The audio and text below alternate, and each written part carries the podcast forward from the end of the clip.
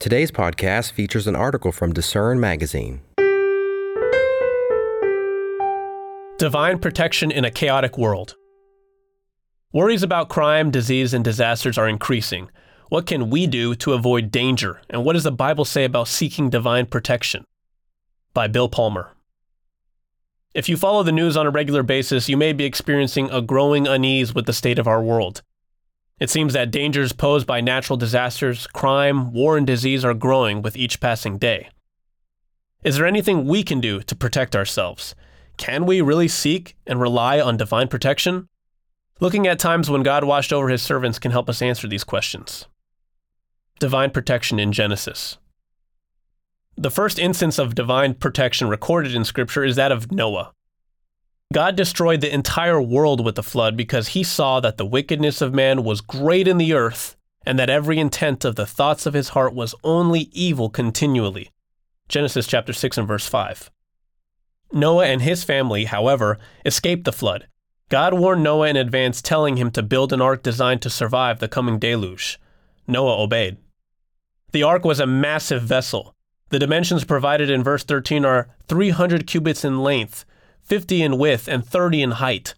The cubit was approximately 18 inches, so Noah's ark was 450 feet long, 75 feet wide, and 45 feet high. This was not a weekend project. Building such a vessel would have required a tremendous amount of work.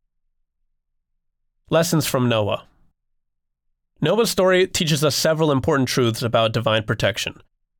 First, God chose to protect Noah because he was a righteous man. Described as a just man and as perfect in his generations in verse 9, he stood out. The Hebrew word translated perfect does not mean that Noah had no flaws. Rather, Vine's Complete Expository Dictionary says when used of a person, the word means there is nothing in his outward activities or internal disposition that is odious to God. Second, Noah had an ongoing relationship with God. One short sentence tells us about this relationship. In verse 9, it says Noah walked with God. To walk with someone means to go the same direction at the same pace. It means sharing a goal and working toward it together. Thus, Noah walked with God. This walk includes obedience. Genesis chapter 6 concludes by telling us that Noah obeyed according to all that God had commanded him. Verse 22. Third, God planned and provided protection for Noah and his family, but he required Noah to do his part. Noah spent years working on the ark that would save eight people and thousands of animals. God provided the blueprint for the ark and undoubtedly blessed Noah's efforts. But God did not build the ark for him. Trusting God doesn't mean we sit back and do nothing. Divine protection of a future king. Our second example occurred during the reign of Saul. At one point, the army of Israel trembled before Goliath, a Philistine soldier who stood more than nine feet tall.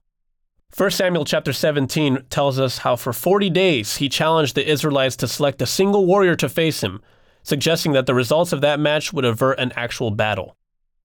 Seeing this enormous man before them, Saul and his army were greatly afraid, it says in verse 11. Frankly, it's difficult to imagine anyone not being greatly afraid when facing such an opponent. Yet David, too young to be considered fit for this battle, volunteered to fight this giant on behalf of his nation, he did so without armor, as it says in verses 38 and 39, and he won.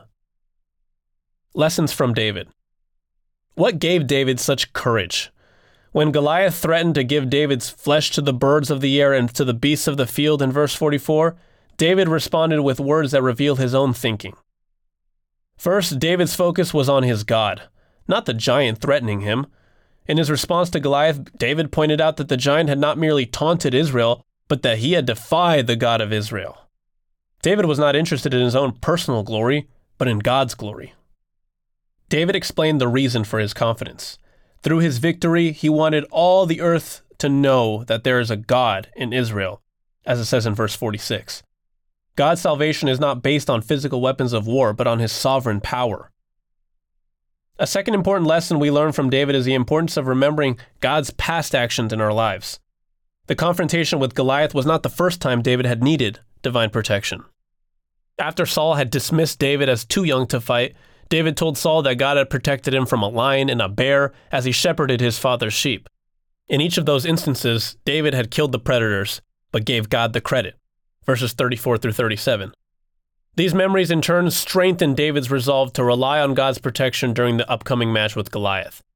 He said in verse 37, The Lord, who delivered me from the paw of the lion and from the paw of the bear, he will deliver me from the hand of this Philistine. Read more Bible verses about protection and safety in our online article, 22 Encouraging Verses About God's Protection. Self protection or divine protection? Now we can begin to answer the questions asked at the beginning of this article. Is there anything we can do to protect ourselves? Can we seek and rely on divine protection? The answer to both questions is yes. These two concepts are not mutually exclusive. Seeking God's protection does not mean ignoring our own responsibilities. We see this dual responsibility in the story about the temptation of Jesus. When Satan told Jesus to throw himself off the pinnacle of the temple to prove that he was the Son of God, Jesus responded by quoting Scripture. He said in Matthew chapter 4 and verse 7, You shall not tempt the Lord your God. The point is, we can have faith in God and rely on divine protection, but not if we unnecessarily put ourselves into dangerous situations. In this temptation, Satan wanted Jesus to intentionally put himself in danger. Jesus didn't, and neither should we, either intentionally or simply carelessly. For more on avoiding dangers, see the sidebar Tips for Protecting Yourself and Your Family. Five lessons from Noah and David. Both Noah and David took steps to protect themselves. They also looked to God for their ultimate protection, knowing that on their own, they would fail. Here's a summary of five lessons we've gleaned from Noah and David, presented as questions for us to ask ourselves. Do I strive to live a righteous life? Do I obey God? Do I have and maintain an ongoing relationship with God, or do I turn to God only when I need something or when I'm desperate? Have I done my part in protecting myself and my family? When confronted with potential danger, do I focus solely on the threat before me, or do I focus on the power and love of God? Do I remember the times in my life when God has blessed me and protected me? when God doesn't protect his servants. It's important to remember that God sometimes allows his faithful servants to suffer. Very early in the biblical story, we see that God did not protect Abel from his murderous brother Cain. Abel is described as righteous in Hebrews 11, verse 4, and yet God allowed this injustice. However, understanding this concept doesn't mean we should give up on divine protection. We should seek God's protection in all aspects of our life, yet recognize that He may have other plans for reasons we don't yet understand. Even so, we can be confident that all things work together for good to those who love God, to those who are called according to his purpose. Romans chapter 8 and verse 28. Ultimately, the Bible promises that God's faithful people will live again in a future resurrection. As we approach the end times, the world will continue its slide into anarchy and chaos. We should do all we can to prepare ourselves, carefully maintaining the balance between personal responsibility and reliance on divine protection. Sidebar Tips for protecting yourself and your family. Regardless of the potential hazards we all face, there are often specific steps we can take to minimize our own risk and avoid danger. Proverbs chapter 22 and verse 3. Many organizations from law enforcement agencies to first responders provide suggestions that will help us prepare. We cannot address every potential risk, but here are a few tips related to preventing personal and property crimes. Be aware of your surroundings. Just noticing what is around can help you avoid becoming a victim. Walk with a confident stride. The more confident you appear, the less inviting you become to a criminal. Don't make yourself an inviting target by flashing cash or other valuables around.